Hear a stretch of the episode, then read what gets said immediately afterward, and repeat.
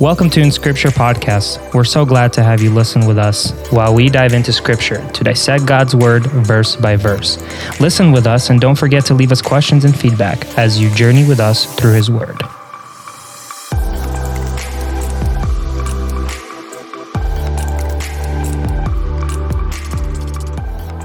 Welcome to In Scripture. It's nice to have everybody here with us. Serge, how are you doing?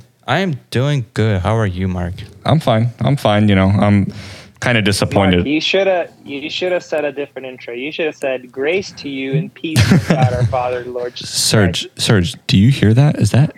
Do you hear Alex? Do I want to hear Alex? Because he's not here in the room, and yet I can hear his voice. What's going on here, Alex? Yeah. Where are you? Alex is still lost in Atlanta. Alex is still in the far, far aquarium. yeah, Uh, how are you, Alex? How are you doing over there, away from? ready to ready to come home. Yeah. It's funny. Um, my wife will, will FaceTime me with my with my kid, and then he'll, uh, you know, he'll be he'll be so happy to see me, and then he'll start showing all his stuff to me. Um, but then when he gets, you know, he gets annoyed on being on FaceTime too long, he just starts waving goodbye. like, all right, Dad. you, you sure that's And him, or maybe fun, maybe your wife is like go pinching him a little bit, like, "Hey, I'm done here." And uh, no, he. I, I think I would think that he would get mad if I left, but it's actually the opposite. He he he does his thing, and then he's like, "All right, I gotta go play." Play. He's got a busy schedule. he's got priorities. His priorities are straight. Yep. I I wanted to talk to you guys a little bit, and Alex, maybe since you've been gone for you know two weeks already, and maybe you'd have a a more of a longing heart for your local church, and I know you come back for the weekends anyways, but just being away is something that always kind of helps us reflect on how happy we are at home. You know, like you don't realize how much you miss home until you're gone for a little while and you're like, man, I really just wish I was in my own bed, in my own shower. You know, I wish I saw my people, you know, my family, my friends. Um, and I wanted us maybe to do a real quick cold open because we do have a, a very hefty passage that we're going to be covering today in Ephesians. But before we start, I just wanted to ask you guys what you think. And we, we talk about church a lot. Obviously, it is a very important topic. It's a very, it's a very deep topic when it comes to your relationship with Christ and your relationship with the church. Not that your relationship with the church necessarily saves you, but it goes so close hand in hand with with how how close you are to Christ. And I wanted to ask you both. I know it's very broad, but why is it so important for a believer to have a church of his or own? You know, why why You on mean, one you mean to be part of a to be part of a church, yeah, to, to have a, a congregation that is their own, a, a, a, a local church, not a worldwide church. Not, you know, we, we talk a lot about, we even talked about prayer recently, and a lot of what we talked about in prayer was, you know, close your eyes, go to a room, shut the door, you know, be very private. It's a personal relationship with Christ. We bring it up all the time that it's a personal relationship with Christ. So why why is it so important for a believer to have his or her her own local church that they are attending and it's and active in? Alex, what do you think? I think lot to do with community. Um, community in Christ is what I like to call it. I think we we've talked about this a little bit before, um, but design God designs us designed us to have this openness to relationship with others. We need support, and we can provide support. I think a church is an important place where you not only can um, get the spiritual food, get the medicine that you need um, for your spiritual life to heal, but at the same time, you can help others receive and you can help others heal. And when you're all in one place um, on, the same topic, same mindset, and you everybody just wants to praise praise God and, and talk about Him and about the things He did, I think that connection is what is really important because uh, sometimes couple days is even too long if you don't have that. That's why it's important to also have our home church, our family church within you know our household. Have to have that little church between you and your spouse and your children um, in order to continue that church community even in your home. Well, if if that's what you're thinking a church is for, can I just argue that this is 2021, Alex? I can just join a Facebook group if I really want to be part of a community. Like I, I can I can follow a couple Christian pages. face to face. Yeah, you need that face to face connection. You need you need to be in presence. Um, being in presence physically is, I think, one of the more important things. It's it's not something that could be done virtually. Okay, Serge, what about you? Why why do you think it's so important to? Um, there's a lot of reasons. There's I don't think there's one right answer. Um, I think the ultimate reason is because Christ created the church, right? He created it, and therefore we have to be part of it. Um, not only that you have to be part of it, you should really want to be part of it, right? There should be a definitely an urge and desire, right? Because you get a sense of belonging, you get a sense of commitment, you get a sense of responsibility, accountability, support, you know, the things that Alex already mentioned. And it's not just for ourselves on a personal level, right? It's not what what can the church provide for me. It's also what you can provide to the church. And it's not just the church, it's what you, the church can provide for the community, right? For those that are around them. I mean, a church does so many things um, that a lot of people don't even think about. Uh, like, for example, uh, Christmas is coming up soon. Uh, probably already started uh, the Operation Christmas Child shoeboxes. That's started by a church, and all the good that goes through that, right? Samaritan's Purse. It's started by a church, by a Christian person, right? To reach people all over the world to spread the gospel as much as possible. That's that's why the church. One of the main reasons why the church was created is to equip people to spread the gospel, um, to spread the kingdom. And of course, in scripture, um, it's also written that uh, Hebrews 10:25 says, "Not neglecting to meet together as is the habit of some, but encouraging one another, and all the more as you see the day drawing near." Right? So we have kind of like this command to meet together, to belong together uh, with people. There's no specific standard uh, command or law in terms of how big the church should be, what language it should be, whatever. That that is not even a secondary issue, right? That's that's like tenth, twentieth type place. But the point is, is that we God wants us to be together because He created us that way. We are social beings that need each other to push forward. I love that that last part specifically was exactly what I was going to kind of touch on as my main reason that I, I believe that God created us with uh, internal like longing to be part of a community, and we see that right now with social media more than ever. We see how how much people are longing to be part of something, you know, like it, even if it's dumb things, like they just want to be a part of something. They want to feel like they're not alone. Even people who maybe 20 years ago would have been considered introverts who just kind of sit in their room alone, even introverts have a group now. You know, like everyone has a, a, group because they want that, because it's just natural for us to desire community. And and I thought of a passage um, which is written in in Ecclesiastes. It's two are better than one because they have a good reward for their labor. And this passage is often used as a relationship kind of thing um, which I don't think is necessarily wrong in that context. I just don't think that the context of the chapter is necessarily talking about a man and a woman falling in love because a couple verses later, verse 12, we read, And if one prevails against him, two shall withstand him, and threefold and a threefold cord is not quickly broken. I think the whole message that's being pushed out here is that we are stronger together. That there is more that you can accomplish as a man, like Serge was saying, you can you can do a lot of good as an individual but if you have 20 people standing behind you supporting you and encouraging you and whether that is with physical labor whether it's material uh, with materialism with with money and goods and things that you might need whether it's spiritual support we're stronger when we're together and so of course as believers the ones who are persecuted more than anybody on this earth we we have the most to gain from being together in a mm-hmm. community because we're the ones who are attacked more than anybody. The devil is never trying to stop hurting us.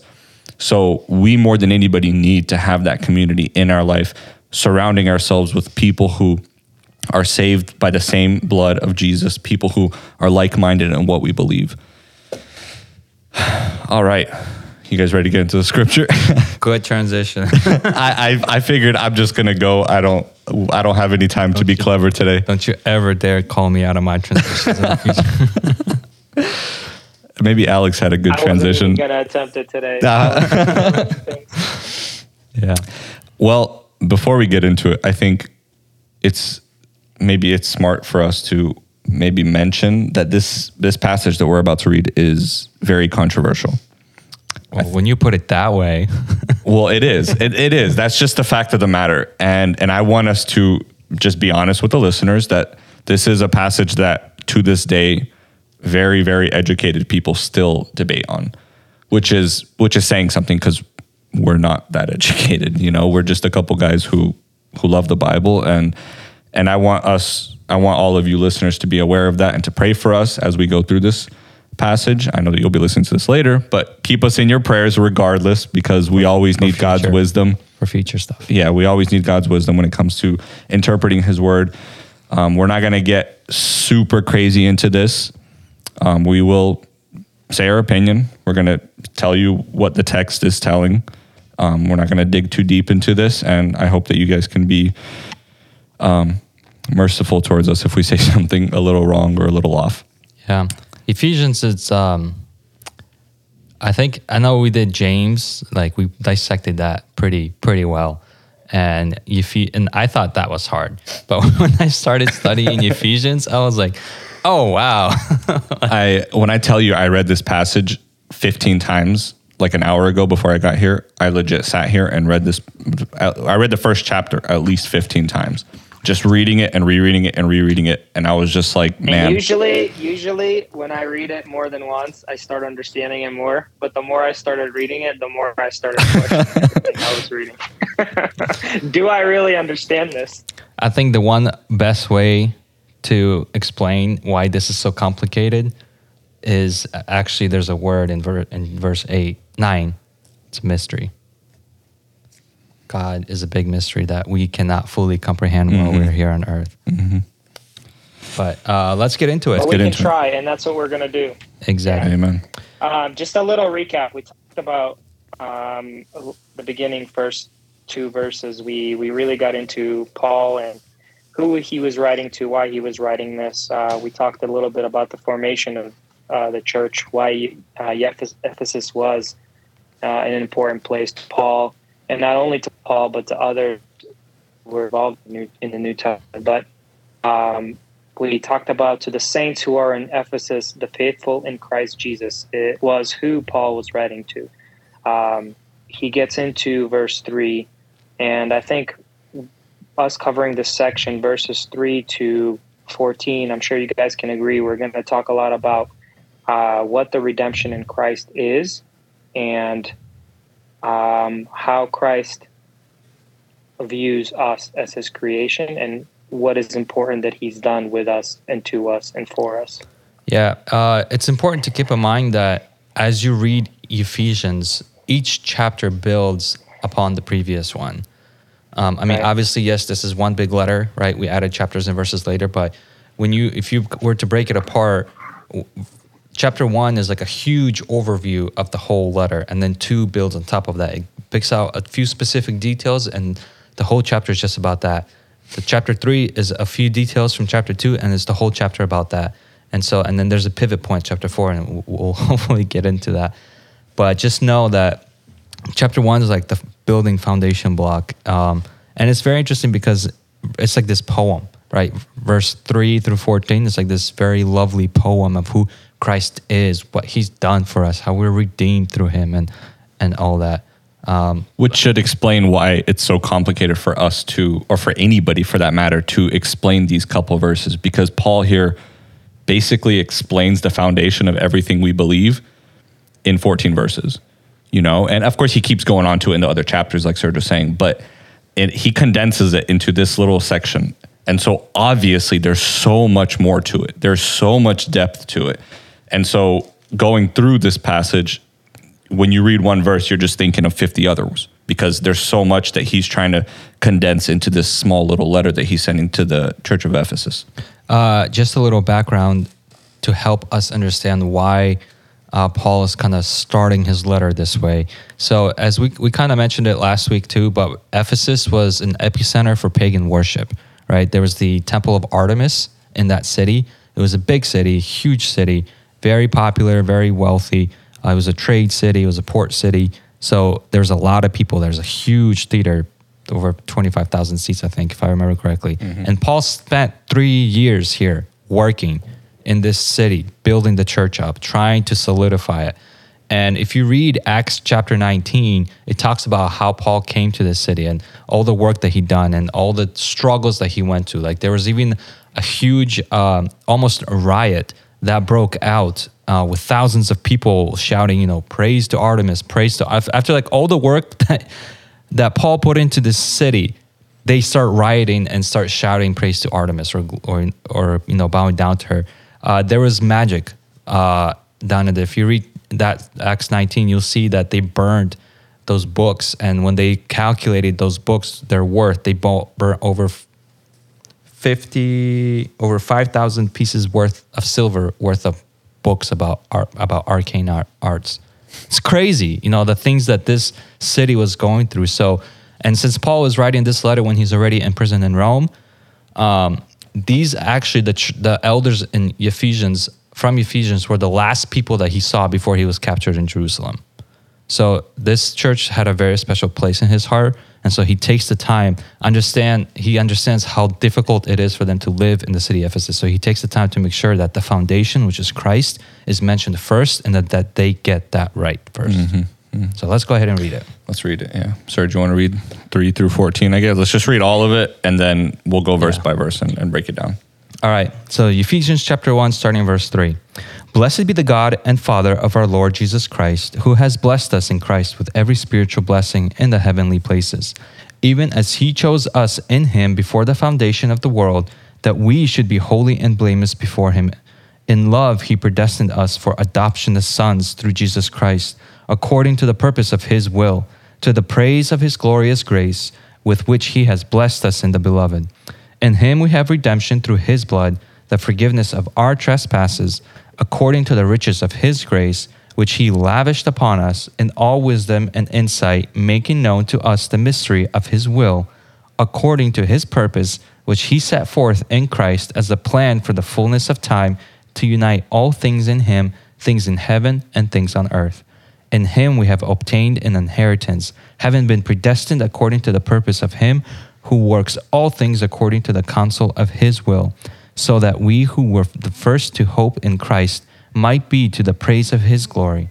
In him you also, when you heard the word of truth, the gospel of your salvation, and believed in him, were sealed with the promised Holy Spirit, who is the guarantee of our inheritance until we acquire possession of it to the praise of his glory.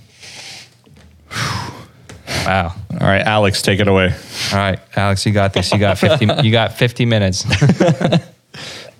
verse 3 kind of opens up um, the word blessed and blessing to me. Uh, reading verse 3, it says, Blessed be the God and the Father of our Lord Jesus Christ, who has blessed us with every spiritual blessing in the heavenly places in Christ. So when I read this, I ask myself right away, well, Paul, you just mentioned that he has blessed us with spiritual blessing. What is spiritual blessing? What is what is the spiritual blessing that he's talking about?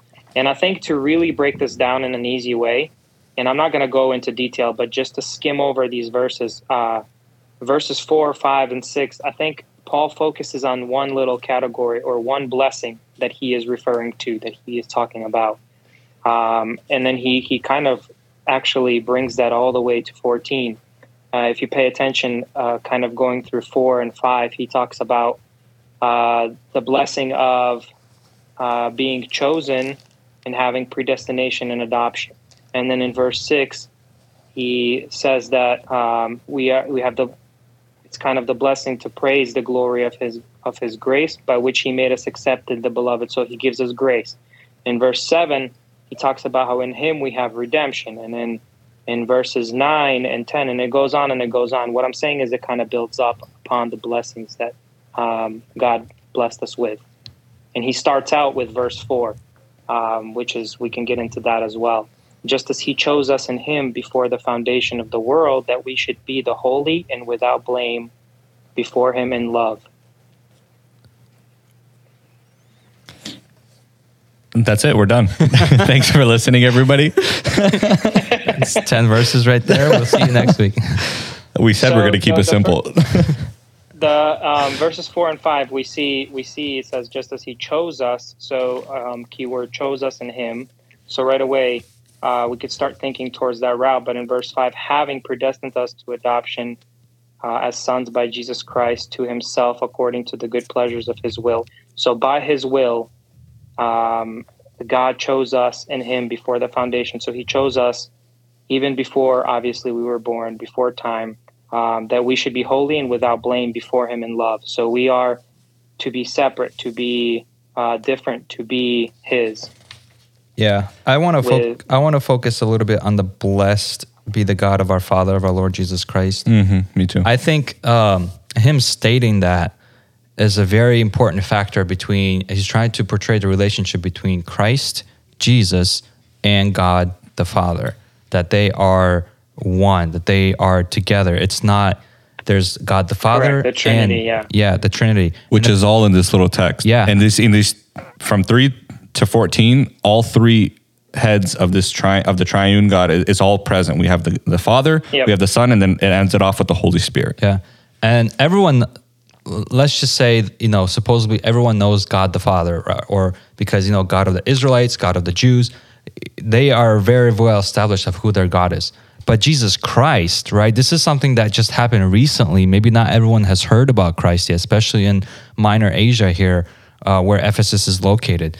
So here, Paul kind of introduces, not introduces, but because he's already been there before, but he makes sure that they understand that Jesus Christ is from God. He's not just a prophet, he's not just somebody. He is our Lord, he is our Christ, and God is his Father, right? They belong to each other, they are one. And of course, with the spiritual blessing part, like you mentioned, Alex, in the heavenly places, I think there's two aspects to this. One is, like you already mentioned, our redemption, our salvation that we have in heaven through Jesus Christ. And at the same time, as he goes further on, it's that the power of the Holy Spirit that lives us, lives in us, right? Being sealed, our guarantee, our helper, our support that Christ promises is going to send the Holy Spirit. I think that also is part of the spiritual blessing. I think it's also important that he, again, we're we're talking to people who, for the most part, even though Paul does address this letter to saints, meaning people who are of of Christ, people who are believers already, but these are people who, like Serge was saying, they may have been pagans for their entire life. You know, they could have spent 40, 50 years of their life being pagans and just recently repented and become saints. So a lot of what we think is common knowledge to us, to them could have been something that they don't fully understand. I personally think that him marking the spiritual blessing side of it is another way of explaining that what you believe in doesn't necessarily bless you physically. Mm-hmm. It's a spiritual blessing. And he even adds spiritual blessings in the heavenly places, that our blessings are n- so far from physical on this earth. Because if you do follow Christ, it's kind of the opposite. You're, you're almost you're almost gonna suffer physically in those aspects. Again, he doesn't get into that, but it would make sense why he would establish that idea with these people who, up until this point, were probably serving Greek gods or Roman gods who they are that kind of God, who you basically, as long as you pray to him, you'll be blessed physically. You know, if you pray for rain, then you'll be blessed with rain. If you pray for food, you'll be blessed with food, which which we do understand that our prayer with God is similar to that, but we know that our blessing, our ultimate calling, our ultimate reward is heavenly, not earthly. And there's so much more to that heavenly blessing that I think we can add. I'm just going to briefly mention it, but not actually talk about it because it's really a whole separate subject matter in its own. But there's verses in the Bible where many of us probably heard of where it says that Christ is our advocate. He intercedes for us. He's our mediator. And these are things that Christ is currently doing between us and the God the Father. He's not just sitting there waiting for us. He's actually actively interceding for us. He's actively advocating on our behalf. And this is all ties into that spiritual blessing in heavenly places. Verse 4. Yep. Agreed.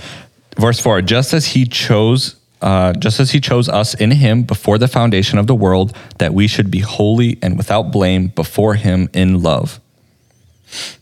I think you should continue to five, having predestined us to adoption as sons by Jesus Christ Himself, according to the good pleasures of His will. So he he chose he chose us in Him before the foundation. So He already chose us, and it says that we should be holy and without blame.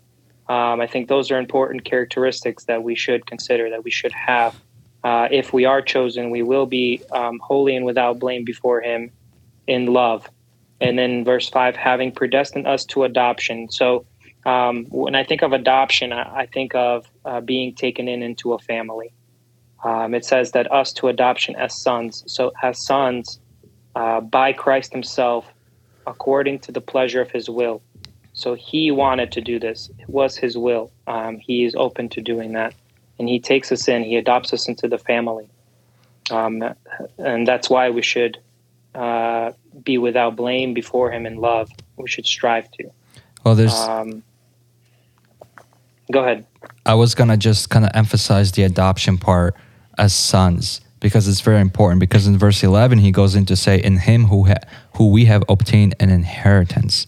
So if you know anything Yeah. about a lot of the world's cultures, specifically the Israelites, the Jewish, uh, the person that gets the biggest part of the father's inheritance is the oldest son, not so much not the daughter um, or the daughters or the youngest son. The oldest son gets the biggest portion, and then everything else is kind of divided amongst the sons. And if he doesn't have sons, then it's kind of the daughters. But it's the oldest son, and so therefore he takes um, great care with mentioning that we are adopted as sons because there's an inheritance that is waiting for us in heaven, which is, you know, again, the spiritual blessing part in heavenly places. The inheritance is heaven itself. We get to partake in that because if you read uh, Romans 8 17, um, it talks about that we are heirs to his kingdom. And the only people that could be heirs are sons. So that's why we are adopted as sons. And this is not necessarily a gender thing. This is just emphasizing a point of how close God is trying to bring us to himself through Jesus Christ. Yeah, and, and you made that connection with Romans uh, Romans 8 uh, 17. It, it's showing that being his children, right, uh, and having faith in Christ, that everything God has, everything he has is ours as well, uh, including um, MacArthur notes in his some of his notes that I read. He talks about that his righteousness, his resources, his privilege, position, his power. So all of these things that God has um, I think we attain as being his adopted sons. Mm-hmm. Yep. And um, I don't know, Mark, if you want to mention it or not, but um, you can add on. But I just want to quickly mention the, um, what I guess the whole controversial thing there. So we have the predestination and chosen words here with with I was debating on whether I should, we should just go into it, I guess, because it's the elephant in the room, you know? Like, that's the thing that is so controversial. So I want to uh, jump back to Deuteronomy chapter 7. Um, this is when God speaks to his nation. Uh, Deuteronomy chapter 7, and it's going to be verse 6. We're going to be doing a series on Deuteronomy. If you guys don't know, Yeah. we're going to be going through it verse by verse. Deuteronomy is not so bad. You should, you should, you should read Leviticus. We're going to start with numbers, actually. Ah, okay. Oh, numbers. Yeah. Mm. numbers. All right, so Deuteronomy chapter 7, verse 6, God says the following For you are a people holy to the Lord your God. The Lord your God has chosen you to be a people for his treasured possession out of all the peoples who are on the face of the earth.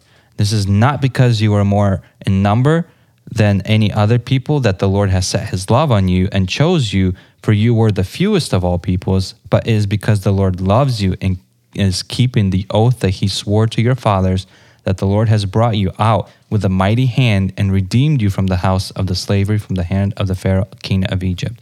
So, what this is telling us is the fact that God made a promise, right, to the great patriarchs of faith, right? It can go back as far as Abraham, but really can go back as far as Adam and Eve, right? And he told them, He even back then told them that there's going to be a redeemer for their sins. There's going to be a redeemer for their sins. Back then, it was a great big mystery, but um, it, and it unfolds through throughout history. But the promise was still made there. And if you read Genesis, the promise is kept through the lineage of the faithful people. It is not kept through the lineage of those that have fallen away from God. It is kept through the lineage of the faithful people. And so, what that tells me about this whole chosen and predestination part is that God chose the church, right? God chose the people that love Him, people that are faithful to Him, obey Him, uh, people that love Christ they are the ones that are going to be adopted as sons. Those who believe in Christ's death and resurrection for their sins as their personal savior, right? Which then you kind of become part of the church. Those are the ones that are going to get the inheritance. Those are the ones that are being adopted, and those are the ones that are going to be in glory with Christ in heaven. That's that's how um, I believe that this uh, predestination, chosen part that uh, Paul is talking about. Because if again, if you think of Ephesus, they were amongst the most you know, pagan worshippers uh, amongst the most pagan worshiping people at that time. They were completely surrounded by it. And so you have this little church there and they're trying to like make sure you remember you are the church. The church is chosen for Christ, right? It's not the pagan worshippers, it's not the Muslims, it's not all those other people, all right? It's it's not a nationality thing, right? It's a heart thing. Um, that's all I was. Do you want to add something onto that, Mark? Did you have something to say, Alex? Okay. Um, I as I was studying through this and I was, I was kind of researching and looking at different translations and different passages that might talk about this as well, um, a, a point that I heard someone say, and I really like that point because it's it's it's a common mistake that I feel like humans make when they're reading scripture, and it's when they assume that scripture is written and directed at me and how people will will stretch scripture to kind of relate it to myself and make sure that I can like put myself into the scripture. Whereas and there are certain passages that are like that but a lot of scripture is just meant to be teaching. It's just meant for us to just learn. It, it doesn't necessarily have to like have a place for me to insert myself into that passage. And this person was explaining this passage in particular and his his conclusion, the way he concluded in like a sentence was that predestination is more about God than it is about us. Mm-hmm. And that's the, that's the problem with taking predestination to its like ultimate wrong conclusion. When you make it about me, then you start kind of fitting in the pieces to make it seem like, oh, I'm chosen. Oh, I'm predestined. Oh, I was chosen by God before the foundations were set. Like you make it about yourself but when you focus on God and when you realize it's not really about us, it's not really about necessarily our place in everything, it's more about God and what He did, the way He predestined what was going to happen to us if we decide to be faithful to Him. And when you look at it that way, it's more, I don't know, you realize that it it's not the super Calvinistic side of it, and it's more just God has an ultimate plan and it's up to us to do our part in it which is being faithful. Like serge said it's up to us to to repent and to accept him. And we read that in verse 13 and 14 about it's up to us to hear the word of truth the gospel of your salvation and you have to believe. Paul writes in verse 14 you have to or verse 13 you have to believe. You personally have to believe. You're not saved if you don't believe. There is no predestination for someone who has no interest no belief no trust, no understanding of Christ, you personally have to have that faith in Him. And then the things that, like Serge was saying, the things that God predestined for us, the the blessings, the, the heavenly gifts, those things are then given to us. Those are things that have already been prepared long in advance for us. They're waiting for us. Yep. Alex, you have something to add on or? So God, God goes through and um, he does the choosing. He predestines us to adoption. And why? Why does he do this? Why does he pick us? Why does he choose us?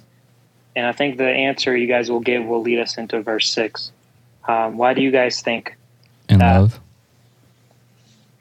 Or unless you're uh, talking about, you said leading into verse six. Well, the purpose of his will.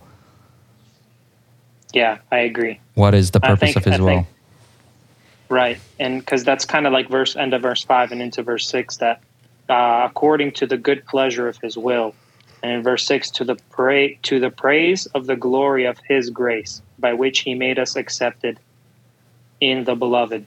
So only His grace um, gives us that position to be in where we are accepted by Him, Yep. um, that we are the Beloved. And that kind of even goes into verse seven. So this is kind of like a snowball effect.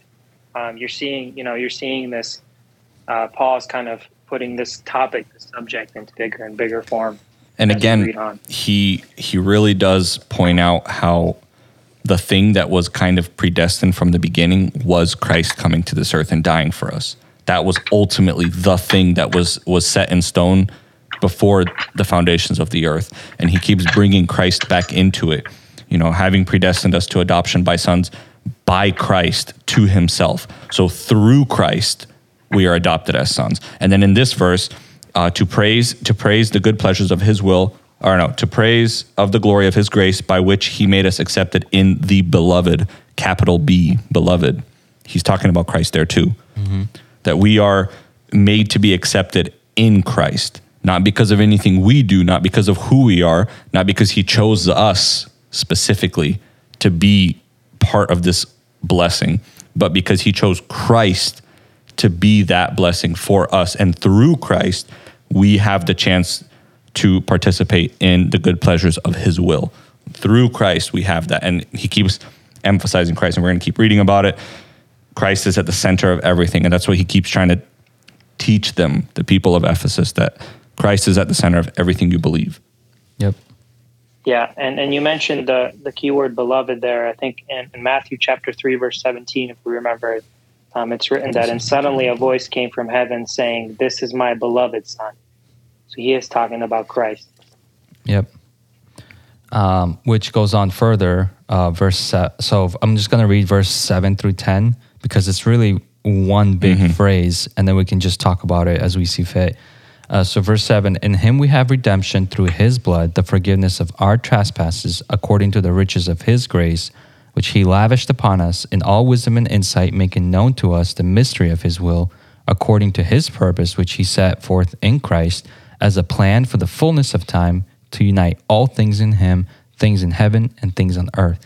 So this is you know just reading this just now it really wrap, wraps up really well what we've just mentioned with a few extra you know sprinkles on top um, but a lot of this we just talked about the why behind it right in verse 6 it says to the praise of his glorious grace right this is all for god this is nothing for, to do for us or as much as with us but this is all for his glory. In him we have the redemption. So I kind of that redemption word kind of struck my interest. Um, I know where you're going with this. what? No, just go finish it. I, I want to hear what you have to say. So when I was looking up the word redemption here, I got a little uh, interested in exactly why redemption. So it means that there was a price that had to be paid, right? Uh, suffering had to be done on someone's end for redemption to actually happen. That's kind of what redemption means is that there's suffering on the behalf of somebody else, a price that's paid on behalf of somebody else. And of course, as chapter uh, verse 7 goes on, right, through his blood, uh, Yep. the suffering of Christ was the ultimate price. Now, I know it's like we hear this phrase a lot, like your soul came at a hefty price, right? Your salvation was bought by the price, by the blood of Christ. But we never really talk about in terms of that transaction, really, right? Did God actually owe anybody anything that he had to use Christ as a payment for some for us? No, he doesn't own anyone anything. So for what was the price paid for then? for our sins. For our sins, right? Just like verse 7 says, for the forgiveness of our trespasses, right? That's the price that that's why the redemption had to happen is for our trespasses because of our sins, we can't be with God ever. He can't be in our presence ever because we are sinful, but because of Christ, by his blood, we have that redemption, we have that reconciliation with God through Jesus Christ, and it's all for His glory. I was listening to a sermon on this passage, and the preacher was saying that in the Greek translation, there are, are two different words for what we have the word redemption or, or redeeming. Um, and he said that one of the te- one of the translations is redeeming, but it's more in terms of like possessions. Like you can go to the marketplace and redeem something from there, and now it is yours. It's your property. And then there's the other text, which is redeeming, and it's speaking on more human lives, and you can redeem a slave. But that second text specifically is more in lines of not just redeeming to keep, but it's redeeming to set free. Mm-hmm. Like that set free part is the the real difference maker in that other definition. And that second definition is the word that we're here reading here actually. Mm-hmm. That it's not just redemption that we're not just bought by the blood of Christ and now we're his, but he bought us because we were slaves to sin. Mm-hmm. We were we we were and we are born in sin. We're born in death. This whole world is falling apart. And the only thing that can set us free, not just buy us, but set us free from that sin, is the blood of Christ. I like I like that little Would you guys go, Alex. would you guys agree with me? Would you guys agree with me to say like that's part of the blessing that we talked about in verse three, having this redemption. Well, yeah, forgiveness it's, of it's sins. definitely a spiritual blessing. It's not a physical. Yeah, I agree. It's not so much That's a what I physical was kind of saying in the beginning. I was I was thinking that you can connect. It's like a puzzle piece. Um, uh, the verses that Paul opens up with are just. Um, it's like a puzzle piece. It all comes together in a picture the further you read. Yep. And you know, like when you say, okay, how can this possibly get better? Well, if you continue reading, right, at the end of verse Yeah. 7 leading to verse 8 it says according to the riches of his grace which he lavished upon us. Like when you like lavish that is not a word that you hear very often, right? Um, I, I don't know Alex or uh, Mark what, what does your guys' translation use for your guys' word? Abound toward. Abound. hmm Do you have what the ESV? Yeah. Yeah, we have the NKJV. Okay. So yeah, abound, which is mo- when I looked at when I looked this word up too, and abound did come across, and the meaning that it's trying to get across is that pretend, although there isn't, but pretend that God had to spend X amount of grace to save you, right? But He went above and beyond that requirement.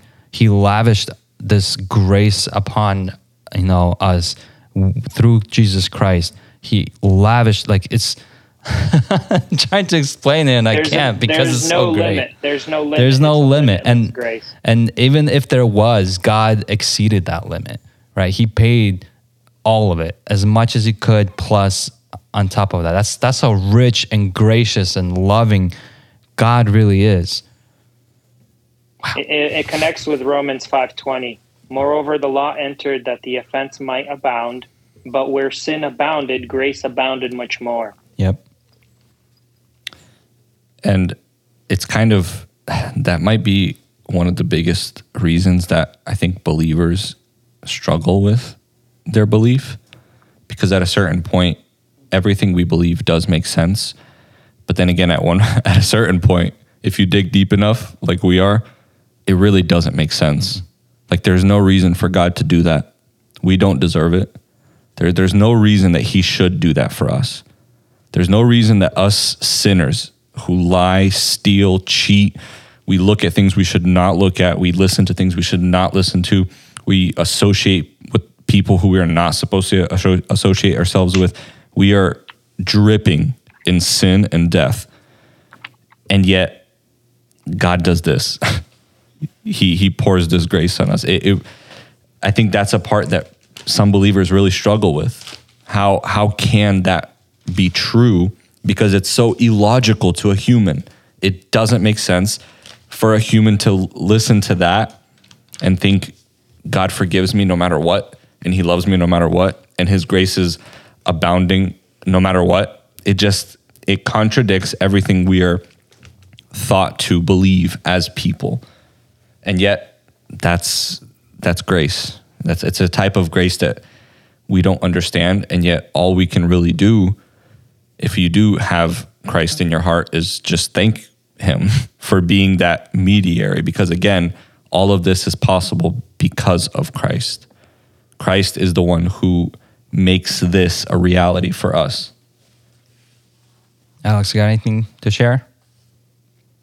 Oh, we can keep going. All right. So, uh, and again, you know, because it's just really one big phrase. So, verse 8 and going into verse 9, which he lavished upon us in all wisdom and insight, make known to us the mystery of his will according to his purpose, which he set forth in Christ. So, again, we have that in Christ part. But um, just backing up a bit, it says, making known to us the mystery of his will. Like, like Mark was just saying, we don't deserve this. And the more spiritually you grow and try to understand God, the more you realize just how how little you actually know, how great God is and how limited our minds are to try to comprehend who God is and why he does things the way he does things and how he does things. And you know this this is not the first time that um, you hear this phrase you know the mystery of his will. Um, I'm going to reference just one of the many passages in going back to the Old Testament, even back then, some of the greatest prophets uh, that spoke directly with God. Uh, Isaiah 55, verse 8 and 9, uh, he writes, from, This is God speaking. For my thoughts are not your thoughts, neither are your ways my ways, declares the Lord. For as the heavens are higher than the earth, so are my ways higher than yours, and my thoughts than your thoughts. Uh, that just goes to show, like, God thinks on a completely different level than we are, than we think, right? We only think about us and what immediately impacts us.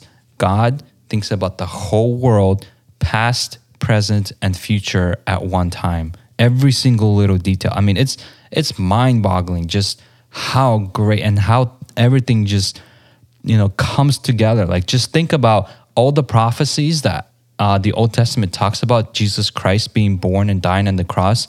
And when you read the Gospels and how just those three years of Christ's ministry on earth, right? Not even, if you don't even take into account his birth, but just how he died, uh, like how all those prophecies were fulfilled in just like that one moment, those few moments.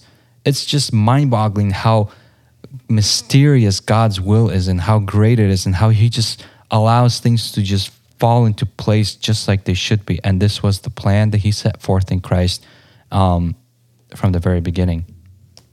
And it's just great. Yeah, and verse ten goes into goes into kind of this reassurance. Um, he might gather, and that at there is going to be a point in time where the world history is going to be gone. It's going to be over, right? It's going to be complete. It's going to be there's going to be an ending. Um, this is not eternity. Uh, yeah I agree. and that that the completion of history, you know, it goes into Revelations that God will gather everything to Himself.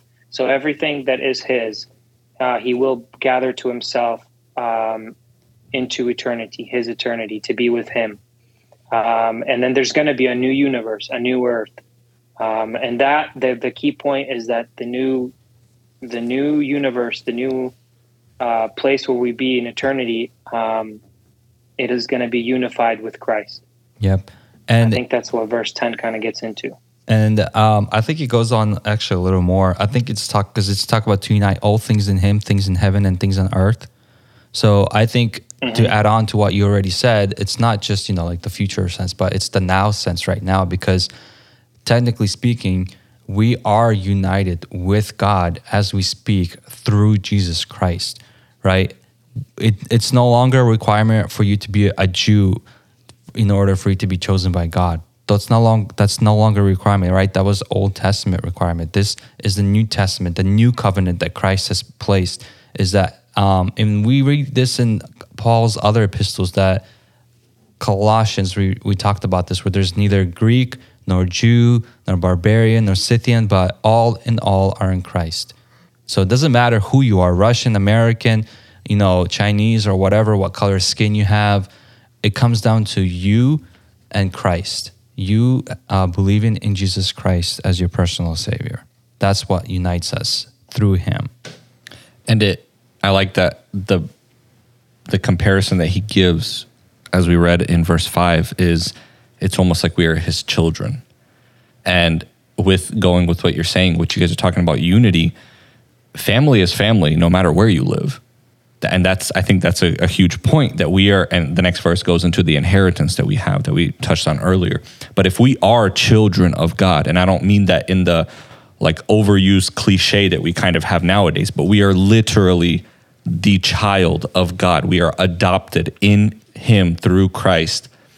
Well, then, like Serge said, whoever believes in Him, just as I do, is my brother or my sister, which means that we are united, as he said, here and now. Yes, ultimately, as Alex, you brought up, ultimately we are looking forward to to heavenly things. We are looking forward to a time where our current history will be done with and there will be a new heaven and a new earth and we will finally be at our at our real home because we are pilgrims here. But in the meantime, we are united through Christ because we are all his children on this earth. Amen.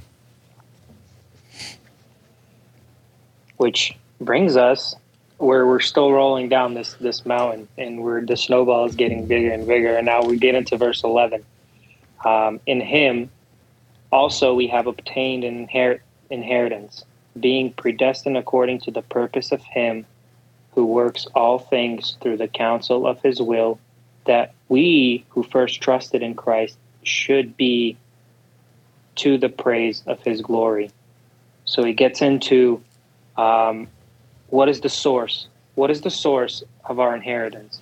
You know, and Christ is the source. Um, that even before the earth was formed, before anything happened, uh, we were, God knew that we were going to be sinners, that we were going to deserve death. Um, but by trusting in Christ, we become righteous. Um, God work. God changes us. He be, makes us new um, and we we kind of have that divine inheritance. We receive that. Yeah.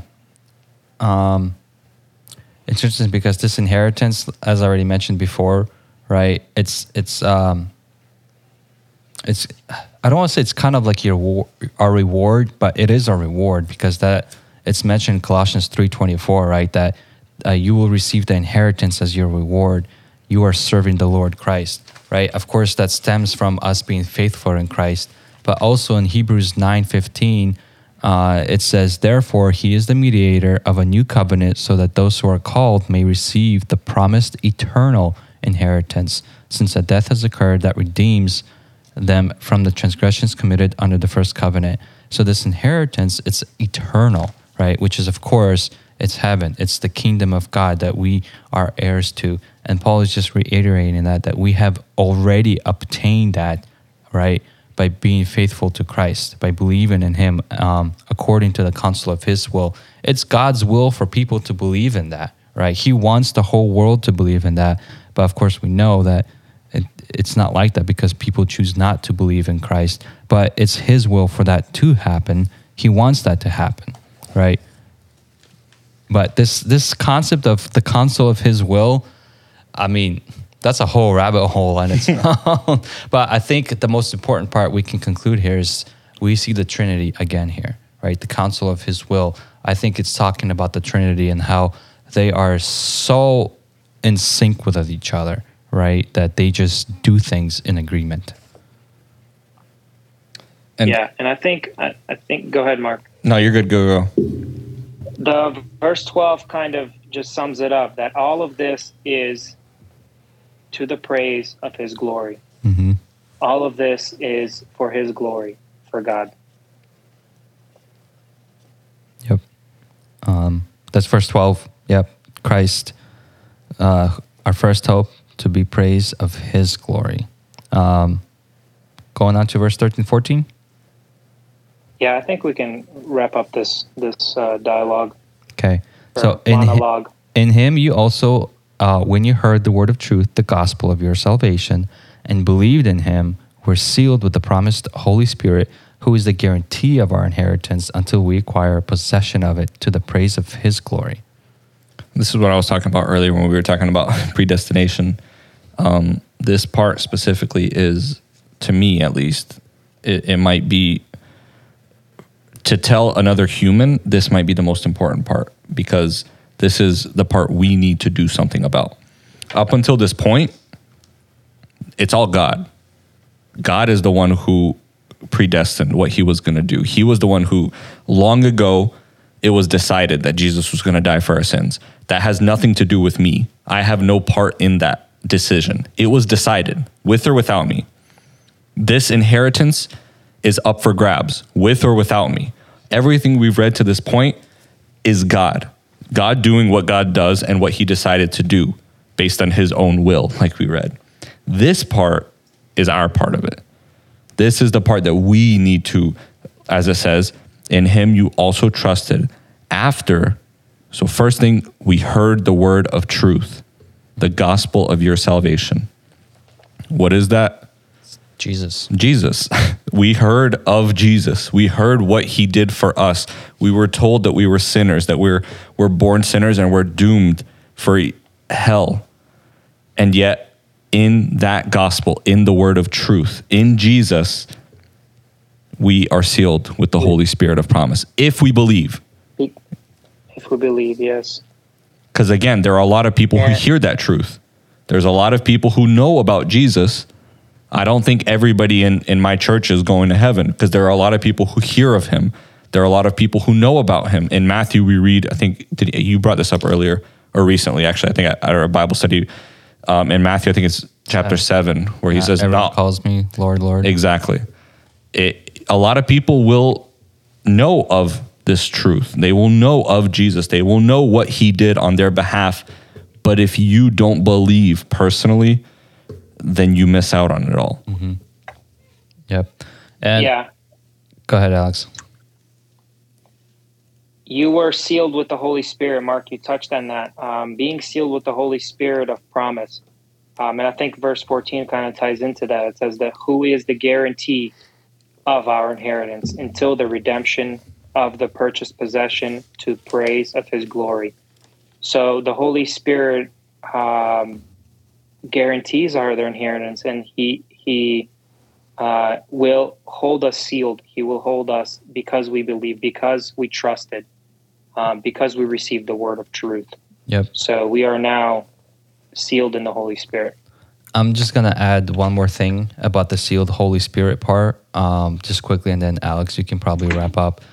Um, I just want to elaborate on that just a little bit more on what already Alex said, just to add on to it, or maybe uh, help us maybe see it from a different point of view.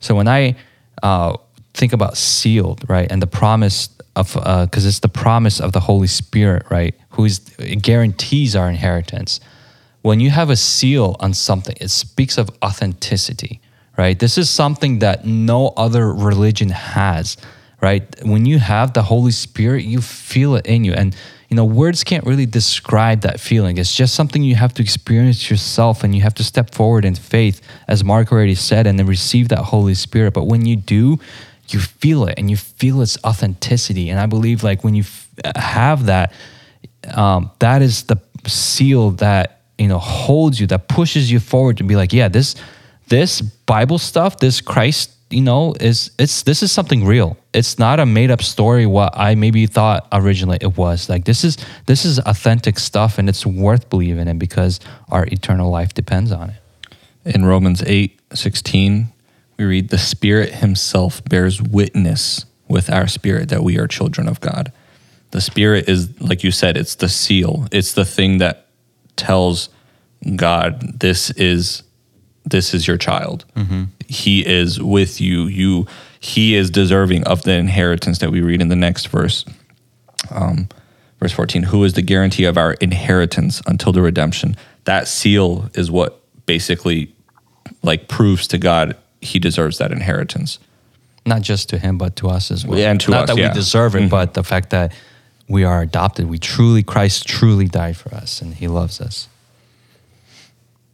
alex And just to wrap everything in, in one um, in one bubble here, we see that it's like food for thought for each one of us as a Christian. Um, it's time to think about who you really are to God, why God chose you, why God saved you, why He redeemed you from sin, and at the same time, how important you actually are as creation to God. That even though you had sinned, you were born with it, and you were with it, God sent his only begotten Son to save you. So, what I'm trying to say here is it is a big deal. You are a big deal to God.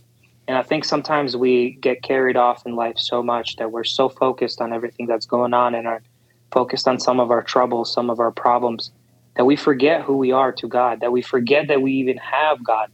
And when we pray, sometimes we pray and we even have my faith in our prayer, but we don't understand who we're praying to. Um, and I think through all of this, it reminds us that Christ not only redeemed us, he adopted us to his family, he sealed us with the Holy Spirit, and most importantly, he gave us that salvation through his blood. Uh, and I think I think those those points, those blessings that were mentioned in the beginning, um, this is this is all so great. This is also important, and you are important. I am important. Each one of us is important to God. There's not one person that isn't. And that's why He wants all of us to be with Him, to praise Him for His glory, His ultimate glory, because He is the Creator. And I think at that we can wrap up and pray. Amen. Amen. Thank you, Heavenly Father, for giving us this opportunity to study your word.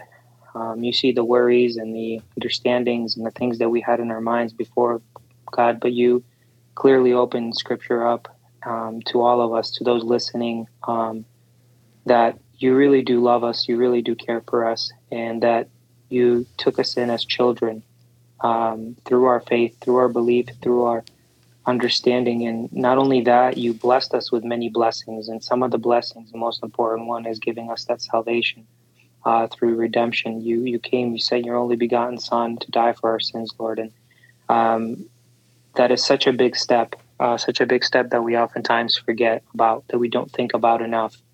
And I just want to thank you for making that step, and I want to thank you for um, being that ultimate sacrifice um, for me as a sinner, uh, that I may be with you in eternity, um, and that I may have the Holy Spirit. Thank you for doing that, and help me remind others and help others understand and think about uh, some of these important points that you mentioned today.